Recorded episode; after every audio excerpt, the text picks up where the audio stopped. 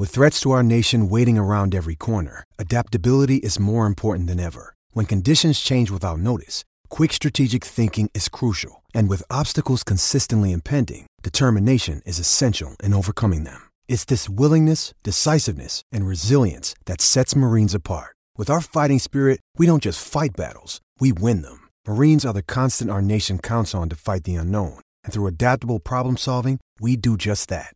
Learn more at marines.com. I'm Gabriella Hoffman, and you're listening to another episode of District of Conservation. On today's episode, we are joined by Mike Schmidt. He is the owner and purveyor of Solitude Ranch and Outfitters in Hewlett, Wyoming, and he's also a Wyoming Game Fishing Department Commissioner in the 3rd District. Here's a little backgrounder on Mike if you guys want to know more about him. Mike Schmidt is the founder, president, and CEO of SOS Well Services, LLC. He has 40 years of experience in oil field services, including managing rustabout crews, constructing well field roads and drill pads, managing trucks, equipment, and hundreds of employees, and administering complex oil and gas projects.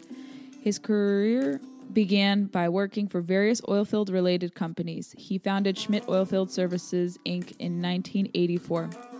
This successful company was sold to First Energy Services in June 2000. Mike remained with the company, serving as president and COO.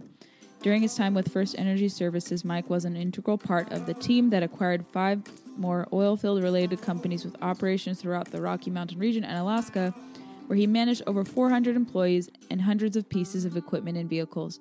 Eventually, the company was sold to Basic Energy Services in October 2003. While working for First Energy Services, Mike founded SOS Well Services as a workover rig company. In 2006, Mike started to expand SOS Well Services to create the multi-million-dollar operation that exists today. During the time building his first oilfield company, Mike also founded Schmidt Development Co. as a company that builds, sells, and leases commercial properties. This company still operates today and holds properties in Wyoming, Nebraska, and Michigan.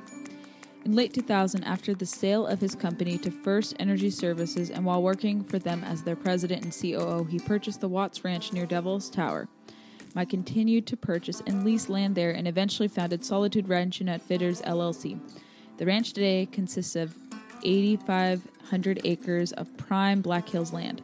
The ranch has a reputation for quality white-tailed deer, mule deer, and turkey hunting, as well as raising Angus cattle. Today, Mike oversees the operations of all 3 of his companies, as well as serving as the Wyoming Game and Fish Commissioner, appointed by Governor Mead in 2017 to serve a 6-year term. He also serves as a board of directors member for the Wyoming State 4-H Foundation. Mike was also one of the organizing members of the now successful Old West Turkey Shot that is held in Hewlett, Wyoming every May. The event was organized to promote turkey hunting in Wyoming and to raise funds for the Greater Hewlett Community Center, which serves the rural ranching families and community of Hewlett, Wyoming. The event raises over $100,000 a year for this cause. Mike was really interesting and was a gracious host, having us all at his ranch where I hunted and harvested successfully, I should add, my first white-tailed doe. He's a repository of information. He knows a lot about Wyoming, about multiple use management.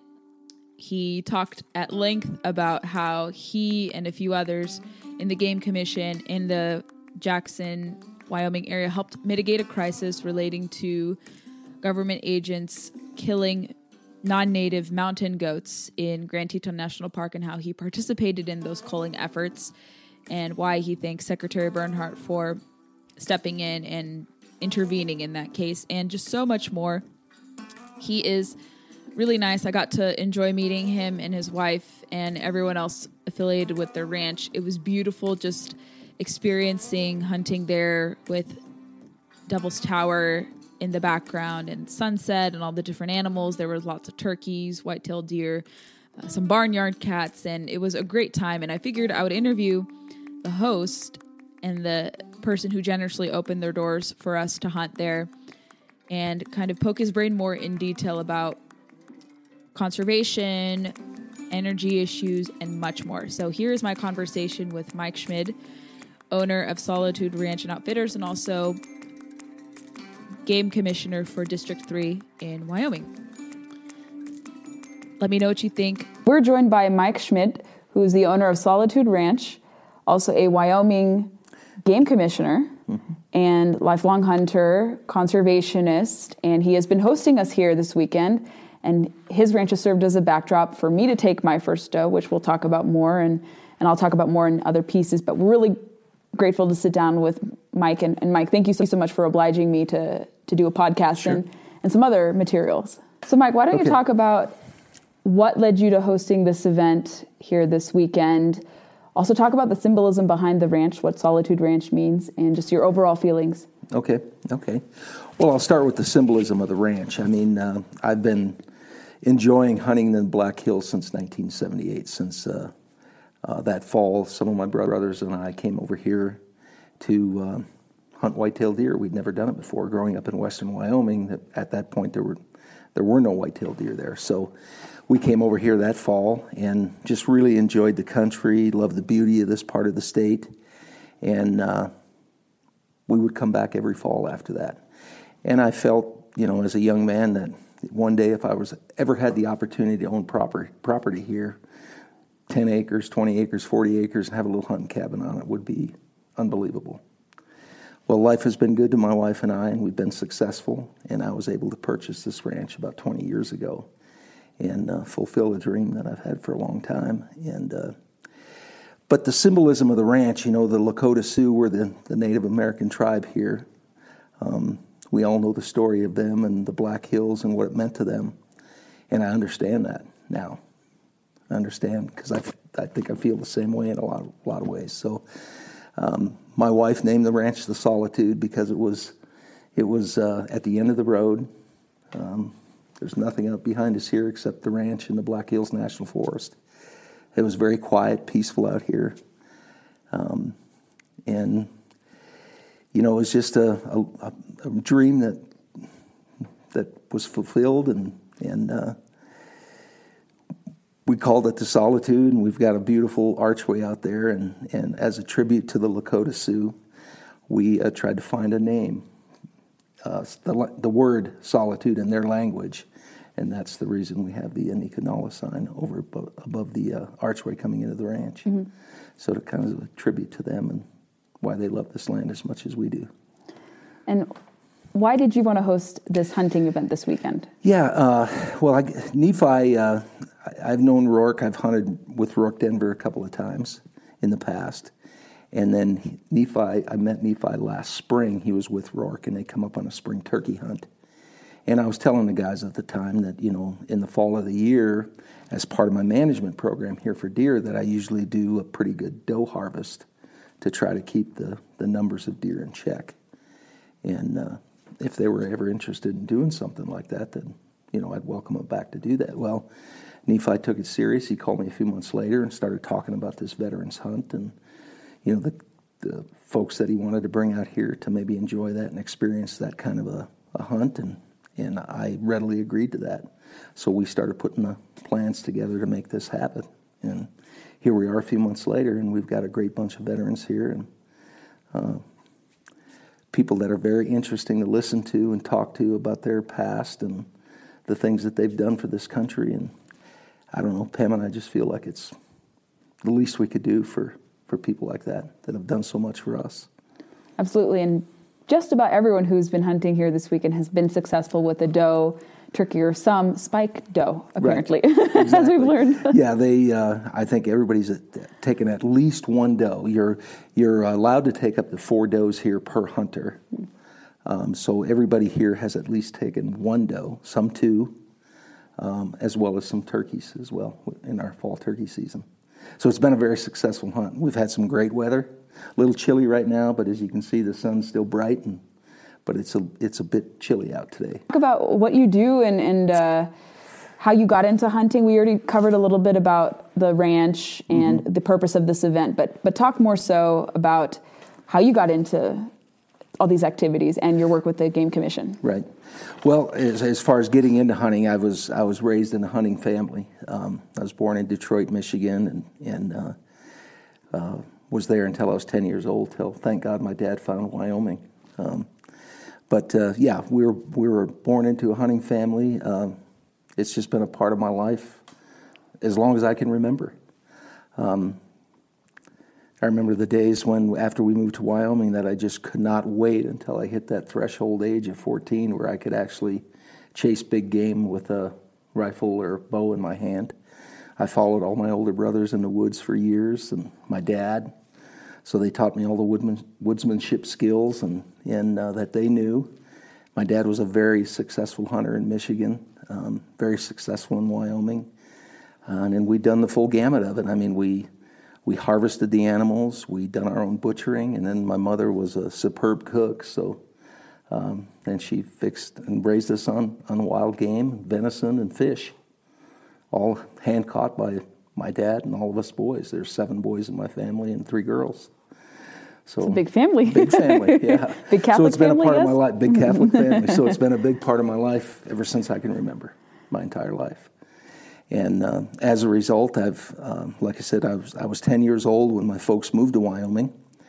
And I mean, it was like there was 3 of us left at home, an older brother, me, and 1 younger brother. And it was like heaven for us. The fishing, the hunting, the outdoor activities that were available to us was just incredible. I think in 1969, when we came to Wyoming, the population of the state was about 300,000 people. Wow. We're not quite double that right now, 50-some years later, 52 years later. So so it's a great place for that. If you're into the outdoors, you're into hunting and angling, Wyoming is an awesome place to be. Hence why it's called the Cowboy State, because that kind of independent spirit, right. Pioneering spirit still alive here. Exactly. It is, yeah. Wyoming is a very, very high in agriculture, cattle ranching mainly, farming, but cattle ranching, sheep ranching, farming, cattle ranching being the king. A lot of cattle in Wyoming. Mm-hmm, very much so. And your ranch is very close to Devil's Tower National Monument, which is the first national monument ever created. That's right. It was dedicated, I think, in September 1906 by President Teddy Roosevelt. And I like to tell people that when you hunt the Solitude Ranch, you're hunting in the shadow of the country's first national monument.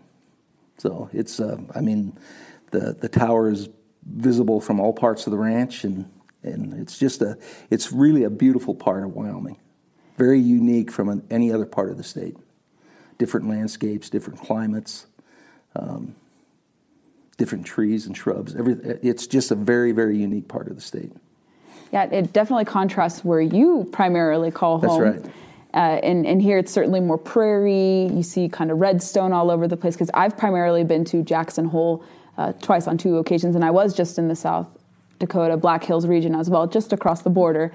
And it really is beautiful here. We've seen some magnificent sunsets. We've had some snow. We've had some sunshine. We've had some cloudy days so far in this trip. And it really is such a beautiful corner of the state. I like how kind of remote in a way it is. And we're in the town of Hewlett and all that. And so you're kind of secluded. And with everything going on, it's kind of nice to be away, have some solitude, as the ranch obviously that's right, exactly. indicates that you'll experience here. And yeah, I always encourage people to explore different parts of the country. And it's been such a wonderful opportunity to hunt your ranch mm-hmm. and to experience Wyoming hunting for the first time. I've done a little bit of fishing outside of Yellowstone National Park many, many years ago when I was a kid and a teenager. But like, it's so nice to come and actually hunt here, because people have told me so much about it, about the opportunities, the different species, and actually with ease for new hunters too, especially to kind of take in their first big game animal. Right, and that's really important for new hunters and young hunters. This part of the state, well, Wyoming, everywhere in Wyoming is we're blessed with over 1 million big game animals in the state. But this part of the state is very rich in white-tailed deer, mule deer, elk, mountain lions, a few black bears, a lot of sharp-tailed grouse, and a lot of wild turkeys and Merriam turkeys subspecies. So it's a very game-rich part of the state. And those species, turkeys and white-tailed deer especially, are the hunts are not difficult for those species, which makes them very important for youth and new hunters, because I believe that a youth hunter and a new hunter, they need to stay really engaged. And if I've been on hunts where you may not see an animal for a day or two, mm-hmm. and that's hard to keep the attention of a young hunter or even a new hunter and understand why this is fun. But when they come to a place like this where they're seeing animals all day long, they're seeing They may have a half a dozen opportunities to harvest an animal, and you know, for whatever reason that opportunity slips away, but it keeps that interest up. And then the success level is high.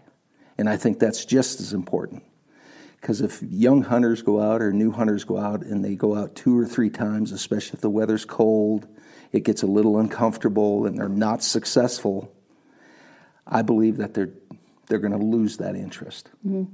So it's very important to have a game-rich environment with high success rates to get youth and new hunters involved in the effort, which ultimately is the answer to all of our conservation, is hunters and anglers. Absolutely. And in your game commission work, you work out of kind of the Jackson Hole, Jackson region. And talk about your work and what you do exactly. When did you get started, and what are some of your responsibilities? Well, you know, I and the reason I'm on the where the ranch is in the northeast corner of Wyoming. My business is in the southwest region of the state, mm-hmm. part of the state. So I'm kind of catty corner from. It's an 8-hour drive between my permanent residence and the ranch. So my district with the game and fish is where my permanent residence is. I could not apply for the district here because it's not my permanent residence. So, like I say, I've always had an interest in wildlife. I've been very fortunate in business. My wife and I have built a very successful oil and gas business in southwest Wyoming. And I was at a meeting years ago with then Governor Dave Friedenthal came to our little town, and we were talking about issues of the day. And I raised my hand and asked him, I said, what can somebody like me do about all of this stuff that we're talking about? And he looked directly at me and he said, get involved. And that really hit a nerve with me. And at that point in my life, I was so involved at the business, I didn't think I could get involved and add any value. But as I got older and my business grew and I built a good management team, it gave me the opportunity where I could get involved. Mm-hmm. So when the district position came up for the Game and Fish Commission in my area, I applied. And it's an application process that you put in with the state. The governor then appoints a commissioner from the 7 districts around the state, and he selected me. There was Governor Mead at the time, and he put my name up. It went to the state senate. The state senate has to confirm, and they confirmed me, and I started my commission role in the spring of 2017. I'm about halfway through my 6-year appointment, a little over halfway, actually. That's very cool. So, and what have you seen in your role so far? Do you have to tackle, like, problem situations, not problem situations, and what's just kind of been your role? Well, it's been an eye-opener. The Game and Fish Commission is basically the conducts all the regulatory and oversight of the Wyoming Game and Fish Department. So it's really opened up my eyes. I mean, there's so many moving parts in this Wyoming Game and Fish Department. It's unbelievable. There's 8 regional offices, 400 and some odd people that work within the department that the commission oversees. We've got all of the hot button issues in Wyoming when it comes to wildlife: grizzly bears, wolves, wolverines, bighorn sheep, mountain goats, elk, antelope. You know, all the big game species are here. So it's a mixture of solutions for personnel within the department, working with different NGOs for solutions when it comes to wildlife problems and issues, what's best, what's not best. We oversee all of the hunting season regulations and bag limits on for deer areas, every area in the state. We work with a lot of environmental groups over these hot-button issues, dealing with them constantly. It's just it's one of those positions that you could, I mean, as much time as you want to put into it, it can absorb a lot of time. And that's what I like about it. There's just so many different things to worry about. Housing issues for people, grizzly bear issues, conflicts with ranchers and hunters, and conflicts with wolves of ranchers and hunters and how they impact their lives and their ranching operations, loss of cattle, deer and elk damages. My district has, there's 23 feed grounds, elk feed grounds in the state of Wyoming. One of them is the National Elk Refuge in Jackson Hole, which the Wyoming Game and Fish Commission does not manage. But there's 22 state-run elk feed grounds within northwest Wyoming. Every one of them is in my district. Those are becoming hot-button issues because of the situations with CWD concern and disease transmission. CWD being a hot-button issue within the elk herds themselves and how they could possibly decimate ungulate herds. Mm-hmm. Then we hit one of the reasons that the Game and Fish, the first reason we started elk feed grounds was because trying to keep elk from starving to death in the long, cold Wyoming winters that the northwest part of the state is known for. But then it became more apparent that there was a lot of conflict with ranchers and elk. Elk would come out of the mountains. They'd be down in the lower elevations in competition with cattle on cattle ranches. And then the brucellosis issue came to mm-hmm. pass, the disease that can be transmitted from elk to cattle that causes a cow to abort. So the feed grounds became more important for that, to keep the elk from, they're kind of in a transition zone where they come out of the high country rather than going all the way down to the ranchers and feeding in their hay fields and in their haystack next to their cattle. We built 22 feed grounds there where we hold them and we feed those elk in the wintertime and keep that separation, to keep those conflicts low. So that's all in my district. It's just a myriad of things that are just issues and problems and a lot of good things, too, mm-hmm. that come up that the commission gets to handle that helps hunters and anglers be more successful and increase bag limits and manage animals to where we keep a healthy population of animals in front of them. So it's a very rewarding position to be in, especially for somebody like me that just loves the outdoors and wildlife. Absolutely. And have you independently noticed kind of a surge in this interest in hunting and fishing? I've asked people all across the country, closer to me, different states, but have you similarly observed just more people hunting and fishing, especially in this pandemic that we've had in the United States? Absolutely. Wyoming has been, I think, one of the very, if not only, one of the very few states that sees a gradual increase every year in hunter and angler participation, not just being involved, but making application for the different licenses that we have available. So we're seeing an increase in that, but it became very apparent this year with the pandemic, the COVID pandemic mm-hmm. going on. So we've seen a lot of influx from non-residents come into Wyoming because we are a small state, very few people, 100,000 square miles with 560,000 people. So there's a lot of open space here. It's one of the things I love about Wyoming is the diversity of the landscapes. You know, we've got everything from cornfields to the most majestic mountains in the country and everything in between and the vastness of the land. When you get in some parts of Wyoming, I mean, there's a stretch between here and where my permanent residence, I've got 130 miles of no cell coverage. Wow. It's just vast. Nothing's out there except pronghorns and mule deer and elk and sage grouse. So... yeah, it's super beautiful for anyone who's come here. And I think you were saying that because there was so much interest in buying licenses, the state had to cap.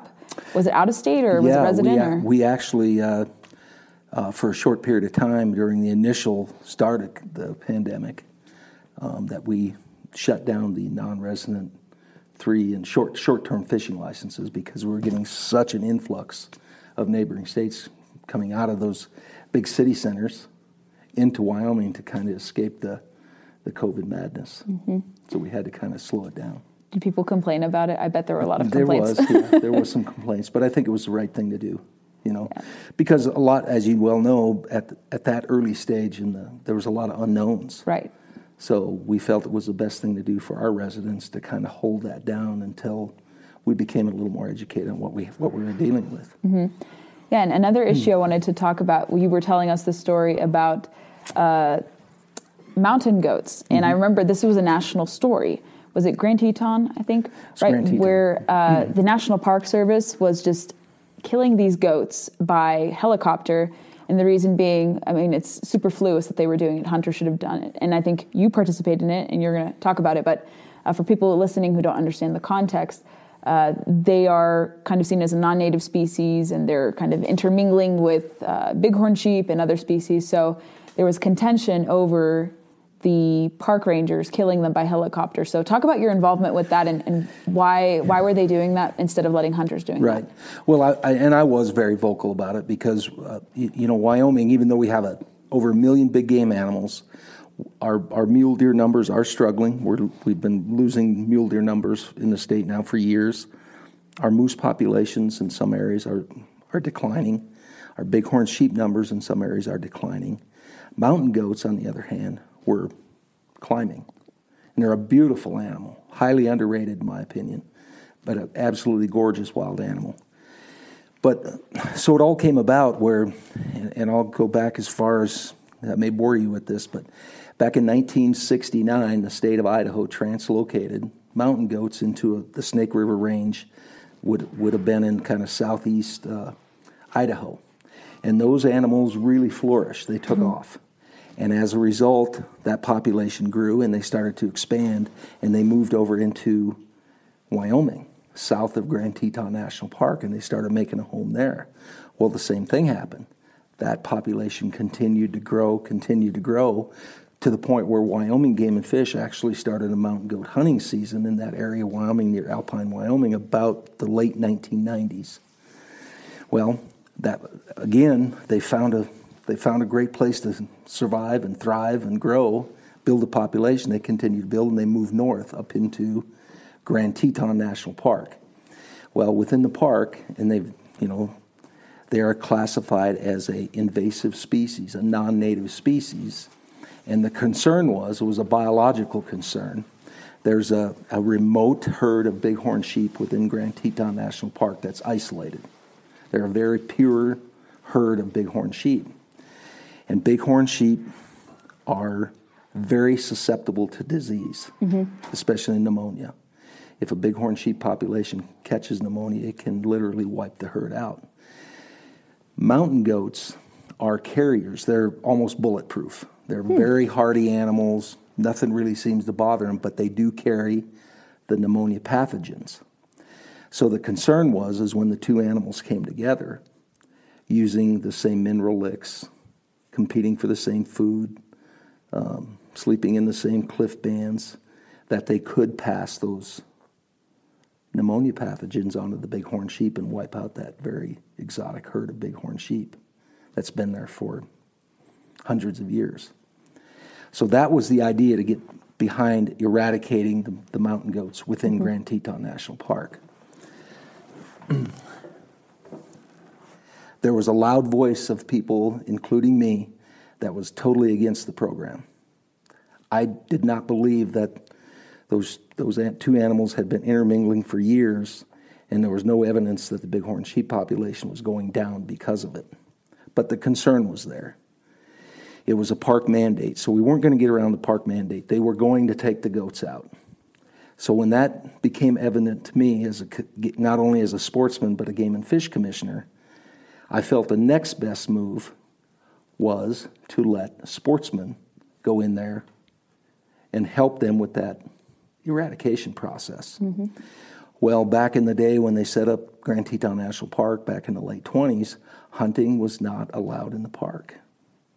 And it still isn't today. They do some elk hunting there, right. But that was part of the park's original documents when they first established the park in 1929, that elk hunting could be done as a management tool. Well, through a loud voice, we built up a lot of people writing into the National Park Service and trying to get them to shut this thing down, because they had plans to go in with aerial gunners and just kill every mountain goat in the park. Mm-hmm. And while they were building that plan, we built up a coalition of people writing and complaining and working on the park. And it wasn't going where we felt it wasn't going anywhere. So as a game and fish commissioner, of course, the game and fish got involved because they were helping them watch these, and the game and fish supported the science behind it. Game and fish loves mountain goats, but bighorn sheep were were very important to the state as well. But it just, the culling of the mountain goats and killing them with aerial gunners and leaving those carcasses to rot on the hillside just does not fit any Wyoming values. Mm-hmm. Wyoming really values harvesting a big game animal, being able to take that animal out and use that resource to feed families. So we got to the point where the Game and Fish Commission drafted a resolution condemning the aerial gunning operation. We sent that on to the Grand Teton National Park powers to be. They declined it. They were moving forward with the aerial gunning. We got Governor Gordon involved. Governor Gordon drafted a very pointed letter, sent it to the Grand Teton National Park officials. They pushed that aside. Really? Really. So Governor Gordon's office at that time got a hold of the Secretary of the Interior, David Bernhardt, who oversees the national park system, and he called and gave them a cease and desist order. By this time, they had already started the aerial gunning operations. That would have been in February 2020. They went in one day and they killed 36 mountain goats, slaughtered them, left them laying on the mountainside, but they got it shut down. So as a result, as somebody that was highly against the whole program, the next best solution was to, as I said, to let sportsmen go in and have a crack at it, to try to help them manage this problem. So to the Grand Teton National Park's credit, they done just that. And they put together a program, got kicked off this fall, and it was basically an application process for up to 6 people per team could make application to the Park Service to go in there for a certain period of time, 5 days, and try to take as many mountain goats as you could within that 5-day period that they granted you. So they got quite a response on that. They opened the application process in August. It was a very short window. You got your application in, then they, of all the people and all the teams that applied, they drew X amount of, and I don't know the exact number, X amount of teams, and they started September 14th. They broke the park up into 5 different areas, and every week a team would go into that area and try to take as many mountain goats as they could. They started September 14th. Luckily, I went in with my son-in-law, who was our team lead. He managed all the application process and took care of all that. So I had my son-in-law, my brother, my son-in-law's father, and a family friend that we made application, and we were drawn as one of the successful teams. And we went in October 17th and hunted through the 21st and took 7 goats. Wow. So they have now ended the program simply because of weather. The Grand Teton National Park chief shut the program down about the 1st of November. They were going to run it through the 14th of November, but the weather shut them down. So, but they ended up taking 43 goats. The hunters did, or qualified volunteers were not really hunters because we're not able to take any of the trophy parts of the animal out. We could not take the hides nor the horns of the animal. We had to leave those in the field, and we could only take the meat out. So we're known as qualified volunteers. But they took 43. The aerial gunners took out 36, and the National Park Service estimates 100 to 125 animals within the park boundaries. So there's a few animals left between those two.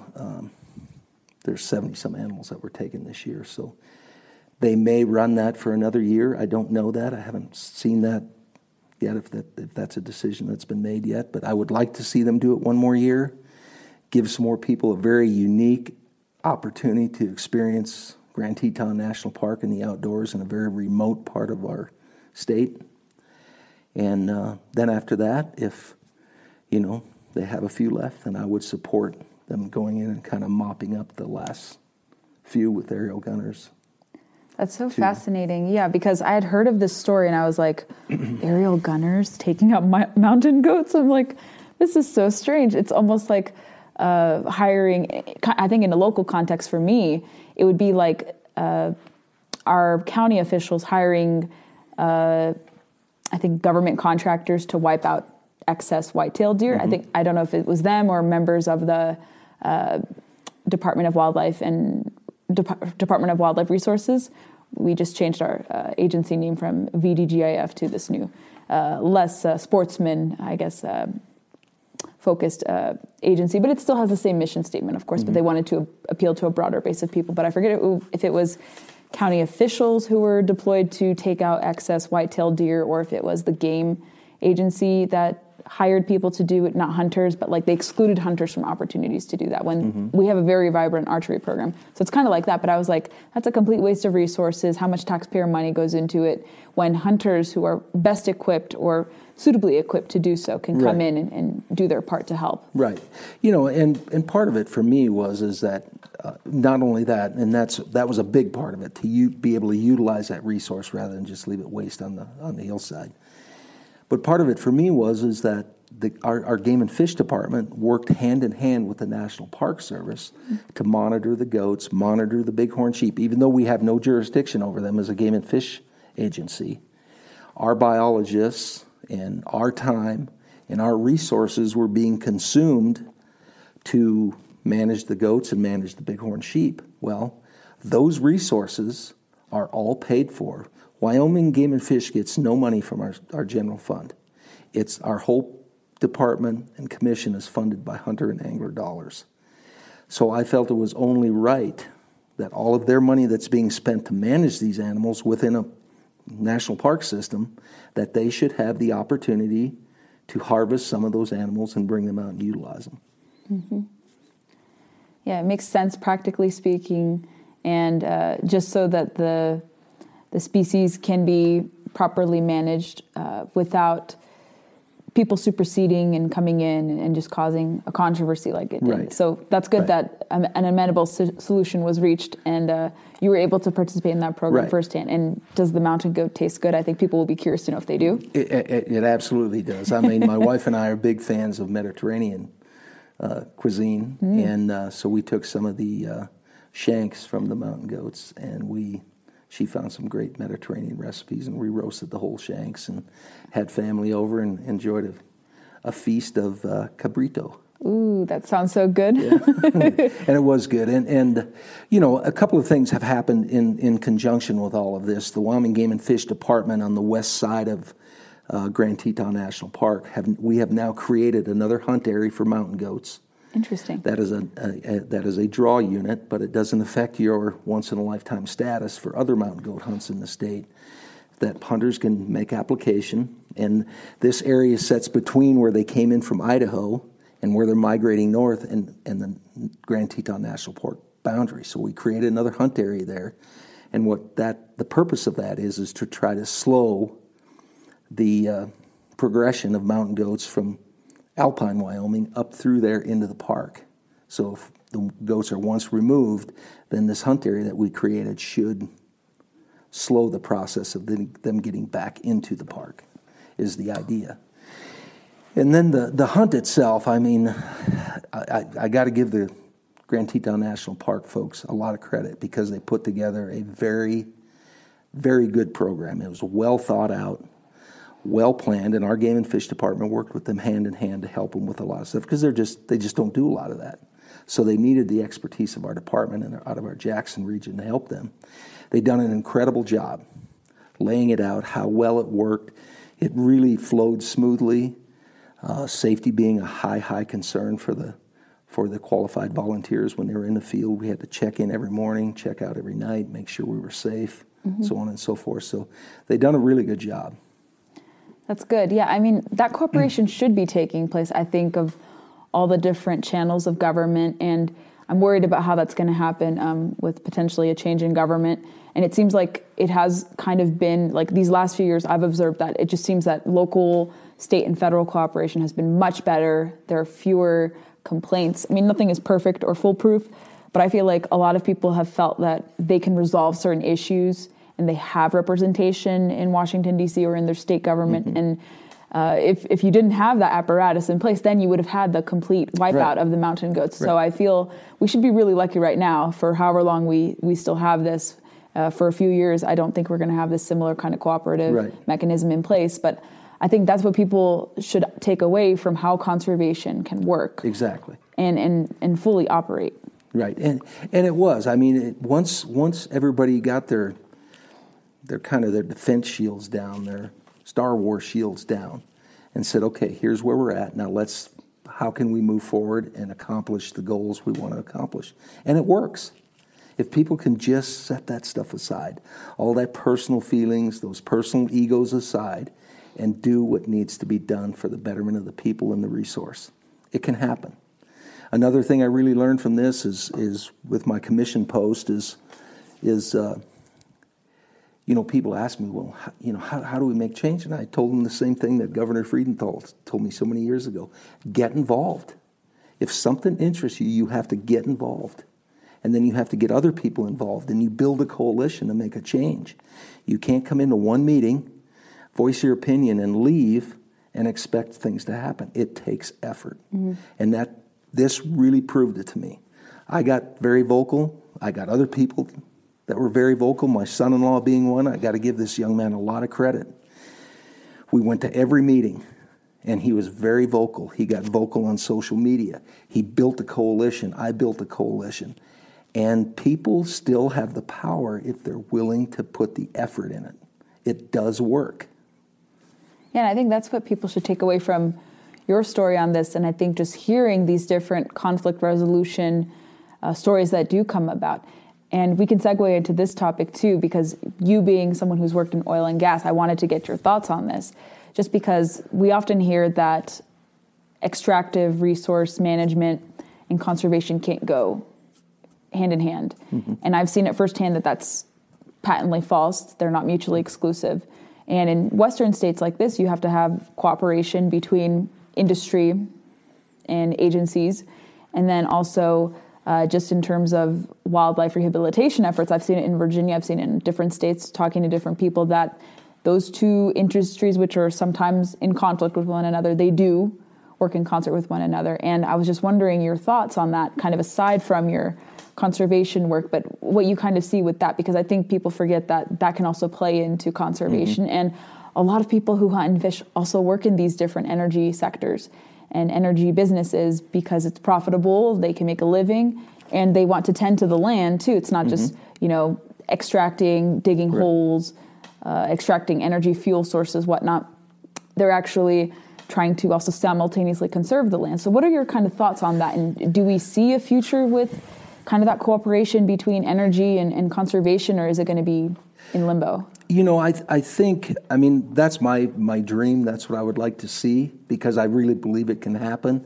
And I really believe that would benefit wildlife more if they could come together rather than constantly, button heads over what it doesn't matter, whatever the issue is. They want to knock heads. And all I can think about sitting on this commission is the money that oil and gas spends to fight every permit. If we could work with them, and rather than have them spend that money fighting every environmental group out there, just think of what could be done for wildlife if we had that money spent on wildlife, habitat projects, highway crossings, fence removals, fence construction, wildlife-friendly fencing, all of those millions of dollars that I've seen pissed away fighting, and they still drill, but they spend it all fighting. How much more that would benefit wildlife than what they're doing just amazes me. So I would love to see that happen, and that's my dream, is to try to help make that happen, because mm-hmm. I think there is ways to do it. People that work in the oil and gas in Wyoming, they're not here for the sandy beaches and and warm weather and palm trees. No. They don't stand out on a rig floor in the wintertime at 40 below zero jerking a wet string out of the ground from 10,000 feet down and getting doused in water and condensate because of sandy beach. They're here because of wildlife. They're here because of the angling, the wildlife, the hunting opportunities, the camping opportunities, the outdoor activities. That's why they live here. That's why they work here. They don't want it destroyed. They know what's going on out there. It's very simple to me how this can be done. The Wyoming Range Mule Deer Herd is a world-class mule deer herd. World-class. It's unbelievable. Everybody in the country that knows anything about mule deer knows about the Wyoming Range Mule Deer Herd. Well, their wintering grounds is right smack dab in the middle of an oil and gas field that's been there since 1928. Wow. That's where they come out of the mountains, and they winter around all of these oil and gas wells. That's their environment. Oil and gas wells do not bother them. They sleep on the pads. They use the condensate tanks for shade in the summertime when they're there. Pronghorns use it. Birds use it. It can coexist, and it does. But people don't see it. You have to see it to believe it. Yeah, I think many of them are sheltered off from that process and the different levels of going into extraction, processing, all that. And I still need to learn a little bit more myself in terms of the terminology, but I fully support it.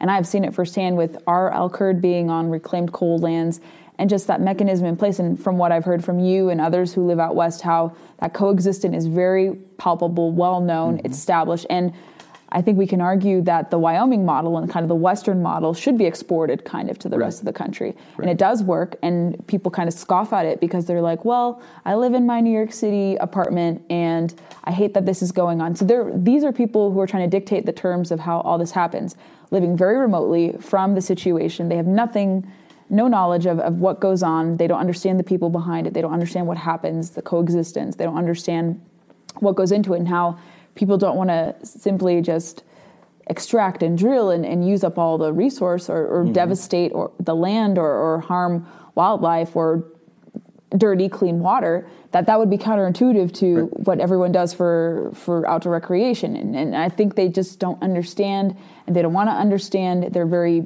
intolerant of that kind of stuff because mm-hmm. they want that preservationist, no touching, no multiple use management, sustain yield type mm-hmm. Model to be in place. And we've seen in countries, I've observed in different countries where they have that, it doesn't work. We right. have such a great system in place. And I think many people are asking for problems if we eliminate, let's say, energy from the equation. Mm-hmm. And it's not because you're in the pocket of oil and gas, but it just makes sense and it's practical to keep what we have going. And I think as technology advances, how people get and extract and obtain oil and gas is very safe now. Coal is taken in a far more cleaner fashion. I know that, having been down there, I was told about that.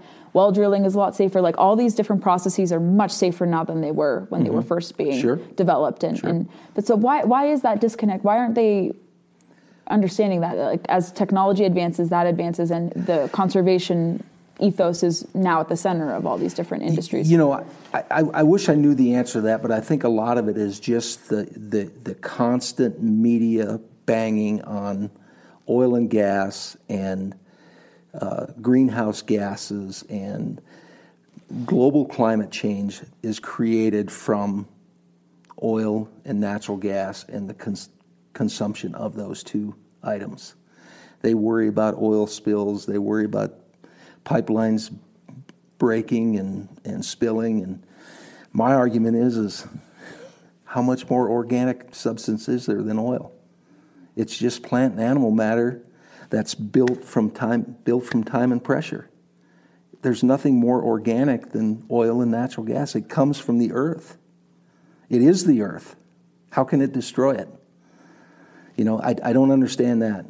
I think a lot of it has to do with just the global climate change push, and oil and gas being at the heart of that and changing our atmosphere. It's a convenient scapegoat, too. They're like, let's pin the blame on oil and gas for all the problems. Right. And people, I don't think, understand how much of their daily lives depend on oil and gas products. Yes. From their clothing to their shoes to their tires to you name it. The petroleum products are basically in everything that we use and consume mm-hmm. daily. Mm-hmm. It's not just gasoline for your car or heat for your home. It's amazing where petroleum products are in our everyday life. Yeah, Vaseline, makeup, just about anything. Right, and I mean, like I say, oil and gas workers and I'll go back, and I've said this many times that oil and gas, they needed kind of a swift kick in the ass back in the 70s when I broke out. Because they weren't doing things that were right. They were just mm-hmm. getting away. They were doing anything they wanted to. So the environmental movement has been positive in that way. It has forced them to do some things to take better care of our planet and to keep that front and center. Mm-hmm. So I commend them for that.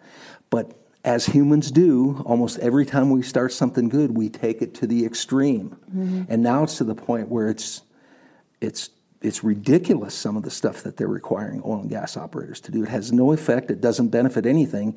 It's just cost. Mm-hmm. Let's make it cost more, and maybe they'll not do it. Yeah, it's a way to kind of overwhelm them, control, right, to make them disincentivized to want to do it.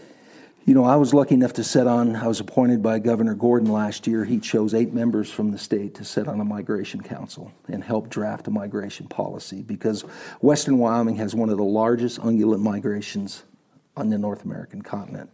The mule deer migrate from Jackson Hole clear down to the Red Desert of Wyoming. They call it the Red Desert to Hoback migration, 200 miles. These mule deer move every spring and every fall. And a lot of that goes through some of the most prolific natural gas fields in the continental United States. So as a result, there's a lot of pushback when they start leasing for oil and gas drilling rights. And I'm a proponent for that. I mean, I think we have to protect some of what we have, you know? Well, absolutely, yeah. I mean, we have to protect certain migration corridors because it is shrinking. And, you know, we come up with a very doable plan. You know, when we get into stopover areas where these animals stop, where they kind of get on green grass and they can fill up as they move north up into the mountains, and same thing coming back out. Stopover areas is going to have very limited use, surface use. And then there's high traffic, medium traffic, low traffic areas that each one of those will be taken into consideration before any permits, before any gas wells are drilled. They'll work with the Game and Fish Department and the expertise that they have on where to place these drill sites to have the least impact on ungulate movement. And then what we have areas that we call bottlenecks, natural bottlenecks, where the animals are forced between, whether it be a natural structure or a man-made structure, where their migration areas are pinched down into a bottleneck. Mm-hmm. And we're going to have no surface activity in that area. Now, we can't do anything about private ground. If somebody goes in there and develops that and puts houses all over it, we mm-hmm. can't do anything about that. Mm-hmm. But on federal ground, state ground, we can work with that, mm-hmm. and we can control that. So, and in my view, it's a very simple thing, because, I mean, we have Interstate 80 that goes 405 miles across this state. Mm. And, you know, it's about a mile-wide corridor, mile and a half corridor across that state, or across the state. We don't drill in that, but yet we get the resource. We directional drill underneath it, we pull the resource, and we can do the same thing with these bottlenecks. So we can protect those. Mm-hmm. We can keep that for the wildlife. Mm-hmm. So there's ways that we can work with that and get that done and accomplish that without affecting industry. I trust my industry enough to know that if there's a resource underneath that bottleneck, they're going to get to it one way or the other, through their directional drilling or the technology that they're constantly developing. Mm-hmm. So it can be done. It just takes people coming together. And people getting out of taking off their blinders and coming to see the process firsthand, because I think most people have never been on an oil rig. They've never seen hydraulic fracking in the practice. They've never seen just how these different interests come together to help with these wildlife migration corridors, everything. People are just far removed from the situation, so they have no idea, so they get flustered and frustrated with that. And I encourage my listeners to kind of take more of a vested interest in doing that. And I'm trying to educate myself more with it, because my dad works in construction, so I very much am familiar with energy, the importance of it. His industry has been somewhat compromised by that kind of extreme environmental movement too.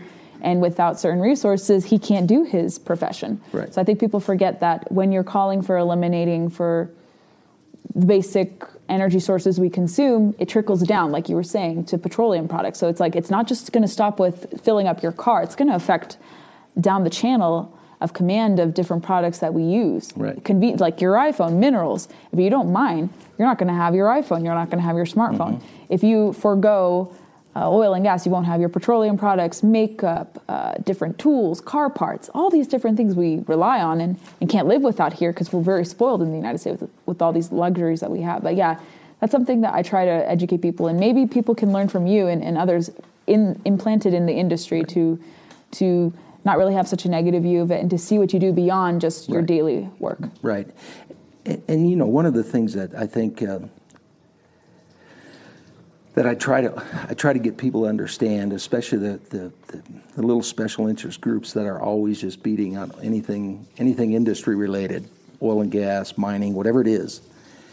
These are the same people that live in Jackson Hole, Teton County, the home of Yellowstone National Park, Grand Teton National Park. There's 5 million people. That's the city of Los Angeles, California. Mm-hmm. 5 million people come into that valley every year from May to September. 5 million people. So you know what's happening from May to September? All that while, and they've got people up there. They're hiking every trail. There's 248 miles of hiking trails, 300 miles of highway. There's 300 and some odd remote campsites. There's people hiking, mountain biking, backpacking, mountain climbing, fishing on every creek, lake.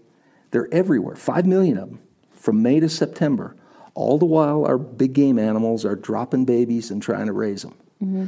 But they don't, that's not a concern to them. Mm. But drilling an oil and gas well in a sea of sagebrush that uses 1 acre of ground, that's the end of the world. They don't see that. They've got blinders on. What they do, I mean, if animals can survive in that environment and raise young, that gas well out there is not going to hurt them. It's just not. Yeah, and that's a good, something good to reinforce, I guess, with that. And you've covered so much ground in our podcast recording, and I'm super grateful for you sharing your wisdom, your story. I could listen to you for hours, and we could record this end upon end. But how can people connect with you? How can they book a hunting trip with you? How can they learn more about your work with the Fish and Wildlife Commission? Well, I mean, I don't do any fancy advertising. I got a Facebook page that I'm terrible at keeping up on, but that's really about the only thing that I've got, and it's just word of mouth, you know. And I don't class myself as an outfitter. I've got a hunt and camp is what I got, mm-hmm. and that's what I tell people. If you're coming here to be pampered and, you know, eat gourmet food, it's not going to happen.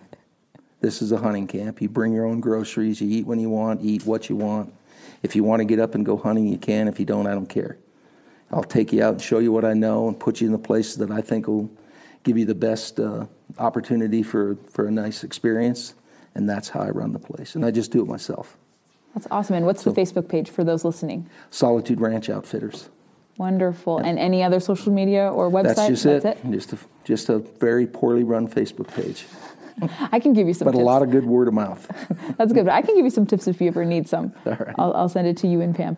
But Mike, it has been such a pleasure sitting down with you for my podcast. I appreciate your wisdom, your story, and for you opening up your ranch to us to come hunt with you. Well, I've enjoyed having you. So come again. If you enjoyed my conversation with Mike Schmidt, make sure you subscribe and follow the podcast to never miss a beat or a guest announcement. And especially follow us on Apple Podcasts, which is our largest trafficker of listenership. About 60% of my listeners hail from Apple. And if you like the podcast, you like the guests we've been having, the content, what have you, go leave us a review. That really isn't something noteworthy to do, but it helps me kind of get a good pulse as to how our podcast is being received by people, kind of a good barometer of listenership. But downloads are especially key. And if you want to support the podcast, that's all I ask of you guys. Just download, listen to past episodes, leave some reviews, share the podcast link with your friends and associates who may be interested in the content we have here. Also find us on Facebook, Instagram, and Twitter, where you can keep up to speed with updates, learn what guests I'll be having, see what topics we discuss, and the like. And if you've listened to this entire episode, I'm going to be name dropping tomorrow's special guest for the podcast. And we're going to stick with the Wyoming theme, I think, for this week and maybe next week. I'm still waiting for a few episodes to pander out. But tomorrow's guest, if you were patient enough to listen to the end and listen to the full interview, will be none other than Senator-elect Cynthia Lummis. Senator-elect Lummis is a very interesting political figure. She took a break after serving in the House of Representatives as the Wyoming at-large representative, recently won her bid for U.S. Senate after Senator Mike Enzi announced his retirement. So she will be the first woman from Wyoming ever to serve in this capacity as a U.S. Senator. And she campaigned a little bit at length with a conservation message, support of gray wolf delisting, grizzly bear management in the states, and much more. So I think she's going to have a lot of interesting things to say regarding that. So that'll come out tomorrow night. I'm going to be interviewing her in the afternoon. So if you listened, that's the special announcement I want you guys to take away from this. You don't want to miss it. I think her remarks are going to be interesting, especially going into the new Congress that is coming in next year in January. And we're going to keep you abreast with other stuff happening. And many more senators, hopefully, will be coming on, senators-elect, senators that won re-election, and other lawmakers, too. I'm going to try to get more members of the House Natural Resources Committee, Western Caucus, and other similar conferences to come talk about things, especially in wake of the change in government, what they plan to do, how they plan to hold the line, and to talk about fishing and hunting, too, because that's always fun to talk about with lawmakers. Thanks for listening to this episode. Stay tuned for my interview with Senator-elect Cynthia Lummis tomorrow evening, and stay the course. Hope you're going fishing and hunting and getting out to nature, especially as it looks like we're going to be going into lockdowns more, so you can social distance, be one with nature, get fishing and hunting, and more.